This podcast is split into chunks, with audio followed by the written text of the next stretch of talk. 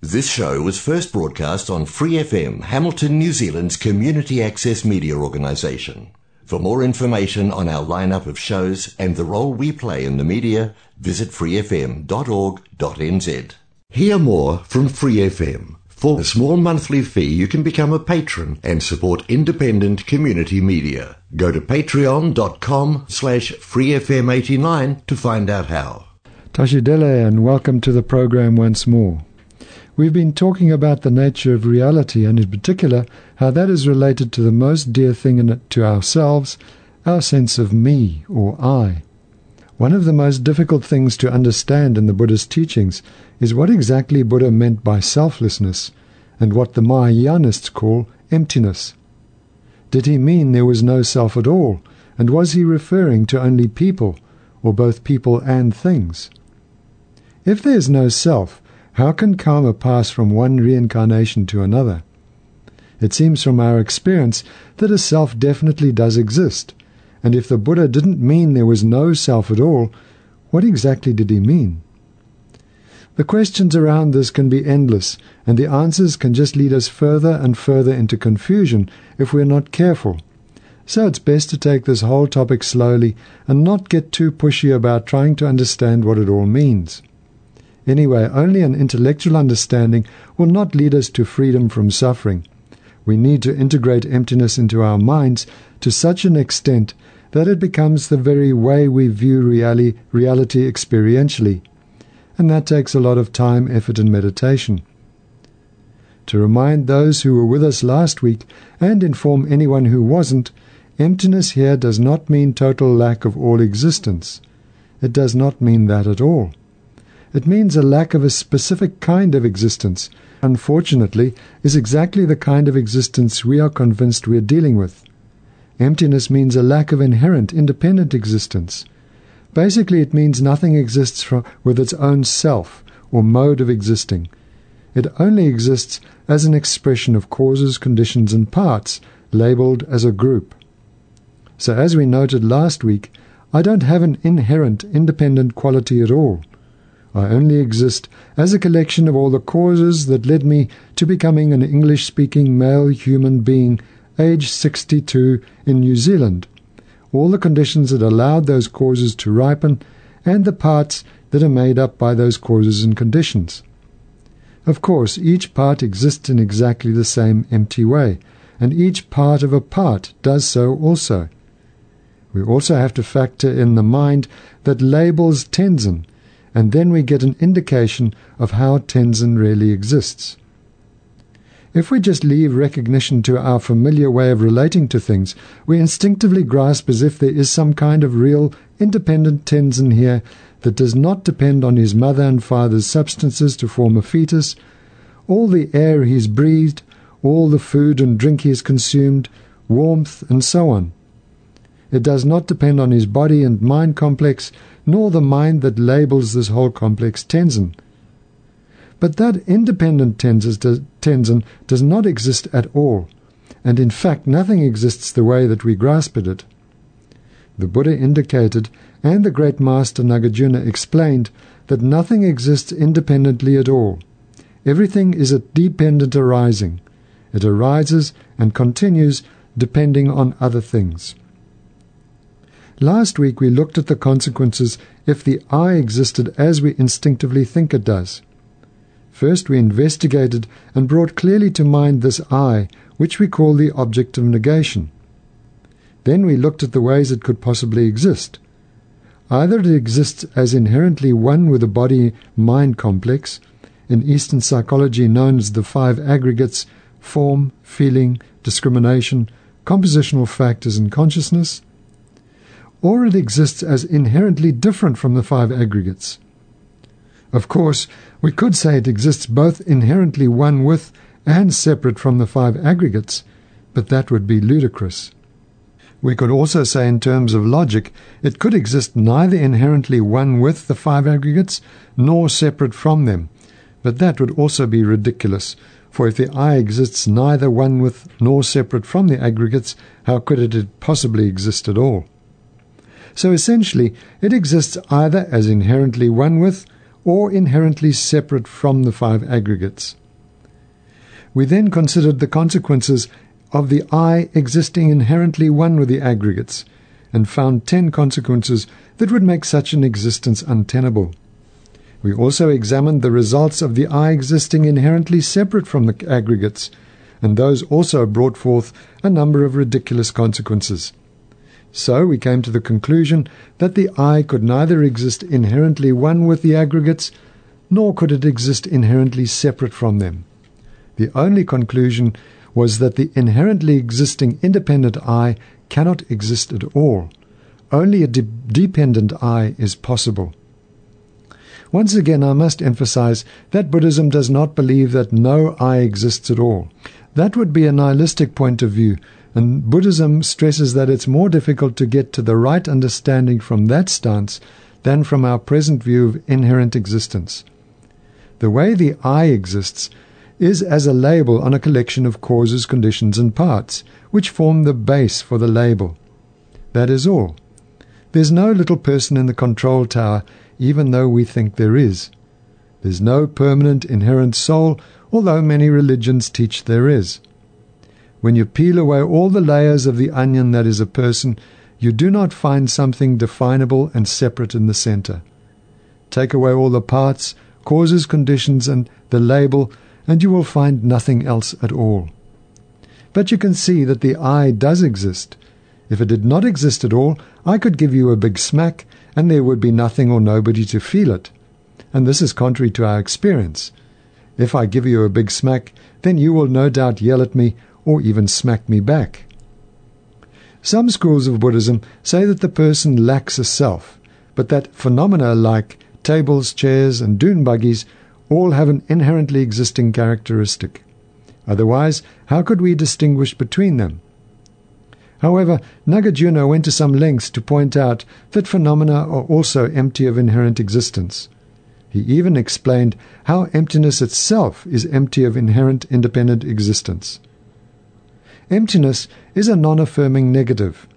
That means that when we say things are empty of something, it doesn't mean that they are full of something else. If a tank always contains either water or molasses, when someone says to me there's no molasses in the tank, I can safely assume it has water in it. But emptiness is not like that. If something is proved empty of inherent existence, that doesn't mean it contains some other type of ultimate existence. And it doesn't prove that emptiness is some kind of ultimate inherent existence underlying everything either. Emptiness itself is a dependent arising and is empty, so emptiness does not replace ultimate existence. If this seems very confusing, don't worry about it. But several books go some way to explaining it if you want to explore it further. His Holiness the Dalai Lama goes into it in books like Transcend- Transcendent Wisdom, a commentary on the ninth chapter of Shantideva's Guide to the Bodhisattva's Way of Life. It is also very simply explained in Geshe Loden's The Path to Enlightenment in Tibetan Buddhism. But the best would be to find a qualified teacher to go through it with you. In Auckland, you will find good teachers in any of the Tibetan Buddhist centers. Usually, emptiness is not taught until students have a good grounding on the other topics on the graduated path to enlightenment. However, because we've gone through all those topics in this program over the last year or so, and this is the final topic on that path, I feel that I have to say something about it. However, it is very complex, and I do not understand it well myself, so this is really just an outline. If it's too confusing for you, concentrate on the other topics, like the preciousness of this human rebirth, death and impermanence, refuge, the Four Noble Truths, and so on. Concentrating on these will purify your mind and make it easier to, do, to understand emptiness later on. Now, after that caveat, and before we go any further, let's take time to set our motivation for this program as usual, thinking that we are participating to attain enlightenment to benefit not only ourselves, but all other suffering beings as well. That is the greatest motivation, and its energy continues until we reach enlightenment. So please take a moment to set such a, mo- such a motivation. If you really can't, at least motivate for your own liberation from suffering. Thank you. Now, before we go on to examine the emptiness of phenomena, I'm going to read what Geshe Loden says about dependent arising. If anything is the cornerstone to understanding the Buddha's teachings on emptiness, it is dependent arising.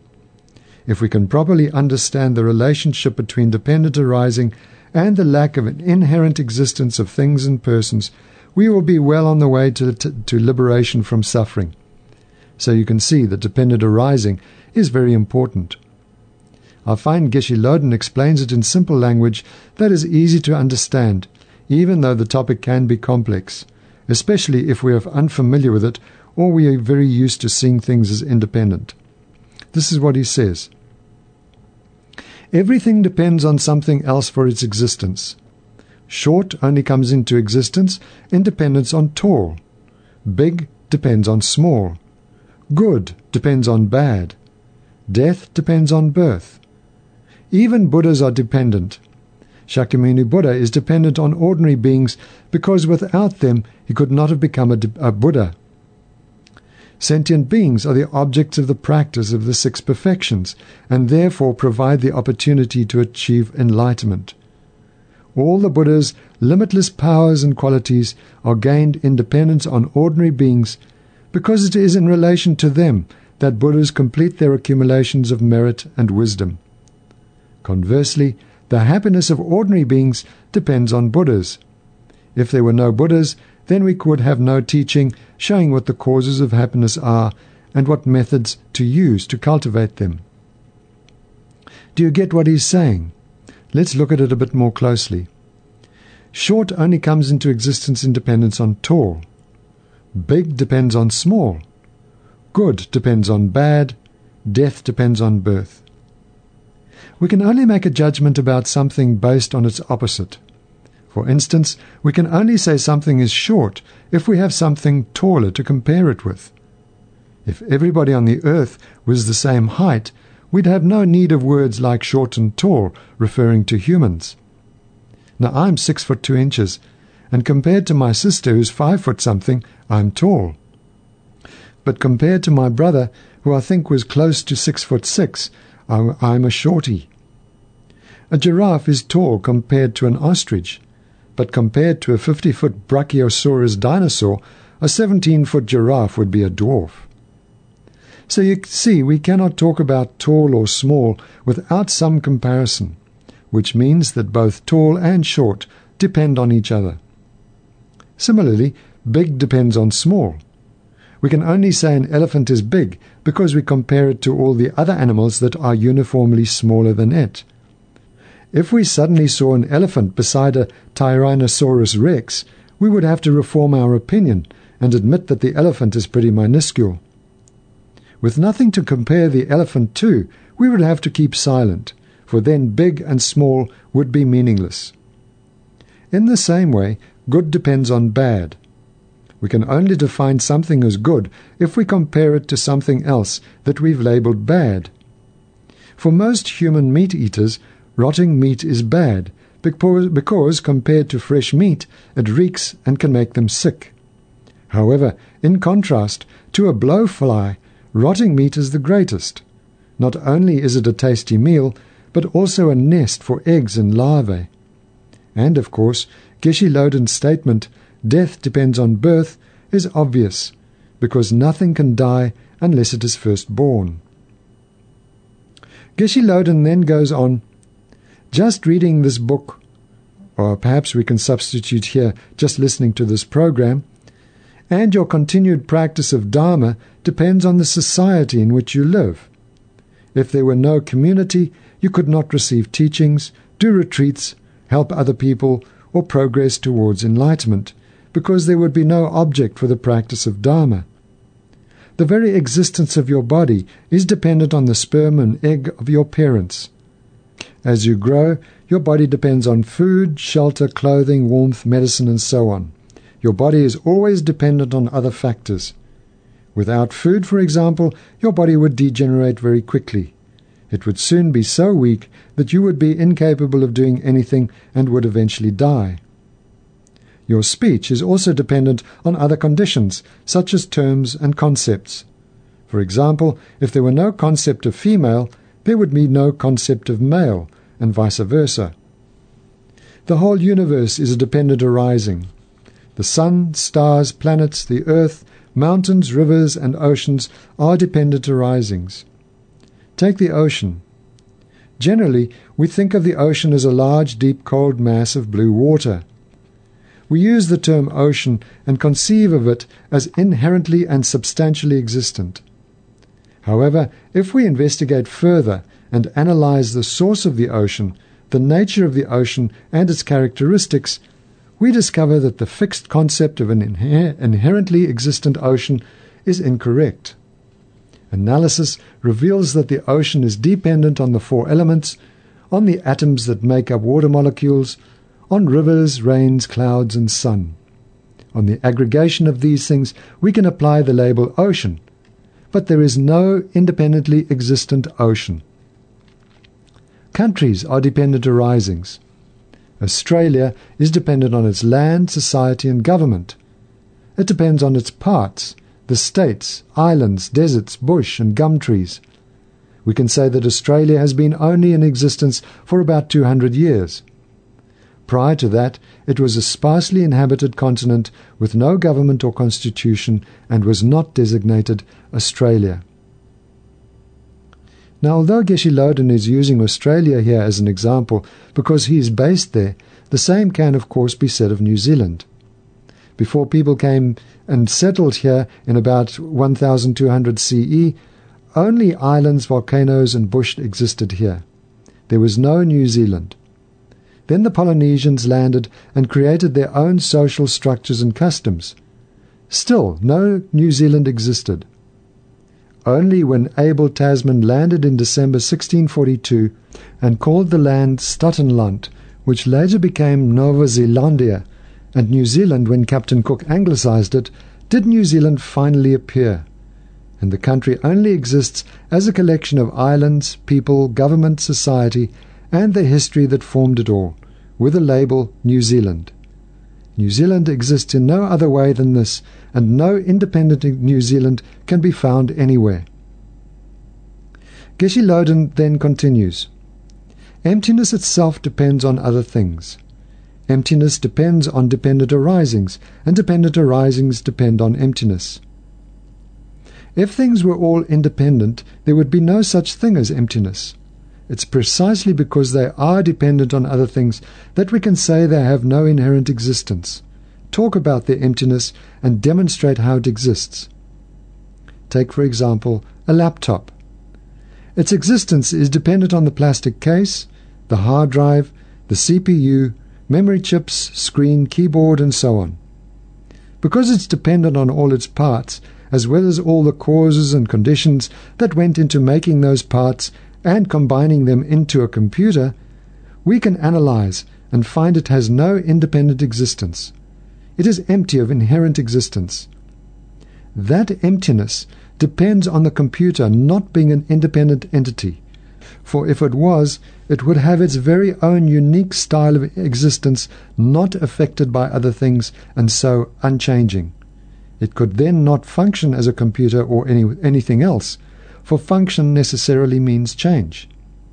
Similarly, something cannot arise dependent on other things if it is by nature independent, for then we would have a contradiction in terms and an impossibility in fact.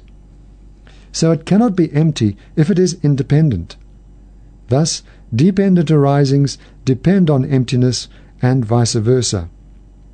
Geshe Loden then goes on to explain that Buddhahood is also a dependent arising. He says, it depends on the practice of the five paths of the Mahayana, Bodhicitta, the twenty emptinesses, the twelve dependent links, and so on. Buddhahood is a cessation of suffering, and this depends on the path of cessation. The path of cessation depends on the first two noble truths true suffering and true source. Everything is interdependent. Without knowing dependent arising, you cannot know emptiness. The king of reasons supporting emptiness is that all phenomena are empty of inherent existence because they are dependent arisings. It is therefore very important to recognize the dependent nature of all things. So there we've gone through a number of examples of dependent arisings, and I hope you have some idea how dependent arising and emptiness cannot be separated. They are so interrelated that they cannot be considered apart. In his book, Geshe Loden then goes on to consider the emptiness of phenomena. We've already discussed the emptiness of persons in a previous program, so now we're going to see what it means to say phenomena are empty.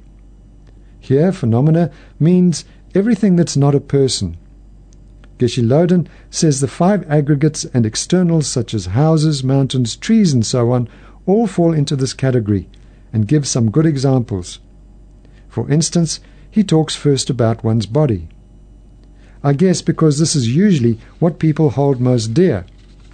Even a pinprick from a thorn can give people so much pain as if their whole body had been damaged instead of only one small part of it our reaction may be quite out of proportion.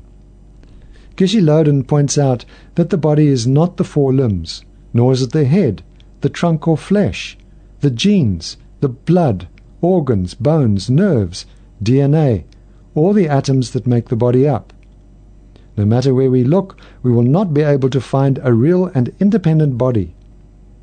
The more you search for a body amongst its parts, Geshe Loden says, the more elusive it becomes, it is an emptiness and has no inherent existence. Then he goes on to show that a house is not its walls, its pillars, roof, or glass. The house cannot be found separate from its parts, nor does a house exist as one with its parts. It only arises independence on its parts. And so do, do cars, televisions, tables, and so on. Each can be analyzed and shown to arise dependent on its parts and those parts are also not independent but rely on other things for their existence. Another good example he uses is money. He writes, You look at a banknote and say this is a hundred dollars. Other people agree that it's this thing of value and will give you goods in exchange for it. But where is the value? Where is the money? The paper is not the money valued a hundred dollars. The numbers are not the money. The design, the watermark or color are not the money. You cannot assign the name money to a color photocopy of the original note. But depending on special paper, size, shape, color, design, numbers, watermark, and so on, you can assign the label $100. It will actually perform the function of $100 because it exists by way of convention, even though ultimately it is empty of inherently being $100. Now, once we've realized the emptiness of one thing, it becomes easy to realize the emptiness of everything else, because the base for analysis is the same. As we've mentioned before, it is taught that it is easier to realize the emptiness of the self first, and from that realization, the emptiness of all other phenomena will flow easily. When we have realized emptiness of both persons and phenomena, we will no longer see any object as inherently attractive or repulsive and so the afflictive emotions will no longer arise. We will no longer create karma, and the cause for our suffering will have stopped. Geshe Loden recommends that whenever we do a purifying practice, we should remember that the self is empty, the action of purification is empty, and the negativity we are purifying is empty of any inherent, independent existence. This understanding is the greatest antidote to our grasping, grasping at inherent existence as the true mode of existence. He then goes on to examine the mind itself and says that it is a continuum of past, present, and future instances of consciousness, and shows how, if the present moment of consciousness did not depend on the past instant and be the cause for the next moment of consciousness, the mind could not exist. Without the present moment depending on its past moments, we could not remember or think. We could not say, Yesterday I did such and such. Nor could we say, I thought this last week, and so on. We would not be able to say, I will think about it. If the present moment of consciousness was independent of past moments, how could we remember what we did in the past? No link would exist between the moments of consciousness to allow memory. Also, if all the moments were independent, it would be impossible to purify the mind and reach enlightenment because we would not be able to improve the mind. The fact that we can remember what happened in the past and we can attain enlightenment shows that the moments of mind form a continuum of moments of consciousness, all dependent on each other. We can also say that if the visual consciousness was not a continuum, but rather a number of discrete instances, we could never distinguish between shapes and colors. How could we get to know a white rectangular wall from a round blue swimming pool? And it's the same with all our sense consciousnesses. If all our sense consciousnesses consisted of discrete instants, we would not be able to discriminate between various sights, sounds, tastes, and so on. We can only do so because each sense consciousness is a continuum of moments dependent on one another. Even the omniscient mind of the Buddha is a dependent arising. If it did not depend on all the continuums of previous moments, causes, and conditions that produced it, and in fact the continuum of its future moments, it would always have existed as an enlightened mind, and it would be impossible for someone who did not have it to ever achieve it. We can also, following the example of the path to enlightenment in Tibetan Buddhism, see how time is em- empty of inherent existence.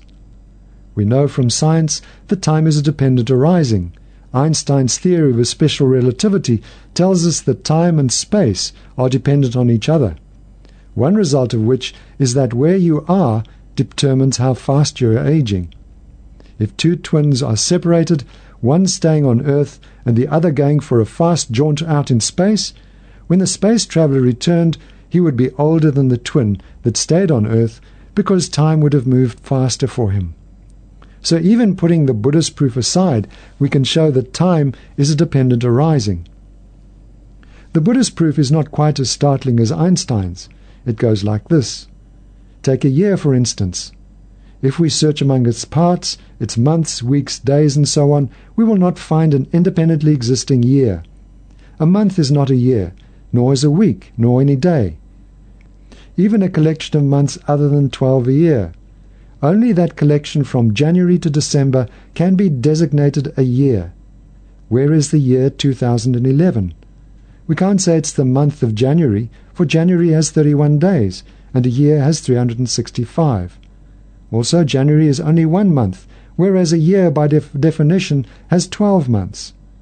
Can we point to any point of time in our current year and say that it is 2011? Can we separate 2011 out from the 12 months between the precise end of 2010 and the precise beginning of 2012? It is impossible. So 2011 is a dependent arising reliant on the 12 months, which are in turn reliant on a particular number of days, and so on. Now we've run out of time and must say goodbye. Thank you for joining me today, and do so again next week. Goodbye. Thanks for listening to this Free FM podcast. If you want to hear more content like this, you can support Free FM via Patreon. Head to patreon.com slash freefm89 to find out more.